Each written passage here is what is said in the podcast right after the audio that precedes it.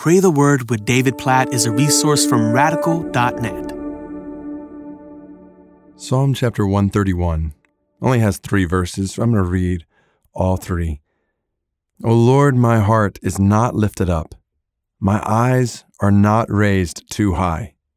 I do not occupy myself with things too great and too marvelous for me, but I have calmed and quieted my soul like a weaned child with its mother. Like a weaned child is my soul within me. O Israel, hope in the Lord from this time forth and forevermore. What a great psalm! Like, oh, there's so much to meditate on here.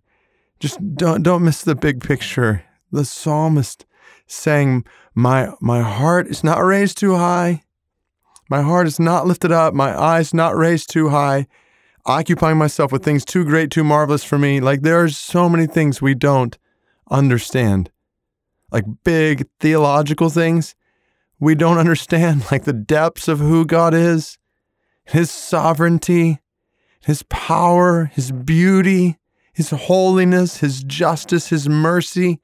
There are limits to our understanding of God, but we humble ourselves before Him. Even as we long to know Him more, we are humble before Him. Because for the next 10 billion years, because His glory is infinite, we'll still be discovering more and more and more. So we're humble before Him, and not just when it comes to big theological realities about who God is, but His mysteries of how He works in the world, why this or that happens around us, or this or that happens in our lives. Like there are so many things we don't understand. Now, that could lead us just to, I mean, worry, anxiety, frustration, but that's not where it leads the psalmist. In verse 2, he says, But I have calmed and quieted my soul like a weaned child with its mother, like a weaned child is my soul within me. Like there's all these things I don't understand, but my heart is at rest like a little baby with its mom, just resting there. That's the picture. How is that possible? How do you have rest? How do you have peace and calm and a quieted soul when so much you can't understand or see or you wrestle with? Well, here's how. Verse 3 O Israel, hope in the Lord from this time forth and forevermore. That's how to have a calmed and quieted soul through hope in God, through trust in God and His goodness and His greatness on behalf of His people, on behalf of all who trust in Him. So we pray, oh God, there are indeed, we confess, so many things that we don't understand, that we can't comprehend. And we find ourselves, like the psalmists often do, like a third of the psalms or laments asking, why? Why this? Why that?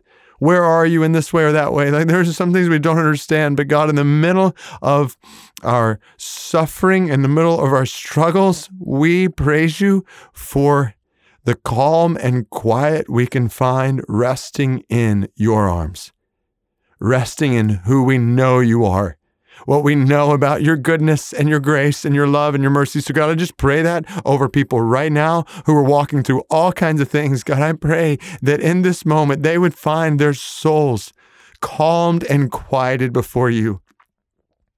God, I just pray for a supernatural rest to come over people who are listening to this right now, who are walking through difficulties, who are walking through challenges, who are walking through questions. God, I just pray. I pray for hope in you to bring rest to their souls. And we know that in you our hope is well founded because you are loving. You are gracious. You are merciful. You are kind. You are just. You are holy. You are all these things. And you have sent your son to pay the price for our sins so that we can know you, that we can have life in you, that we can trust you with all our heart, not lean on our own understanding. And you will make our paths straight. So all our hope, we say, is in you as we rest our souls in your presence and your power and your goodness in what we know about who you are. In Jesus' name we pray. Amen.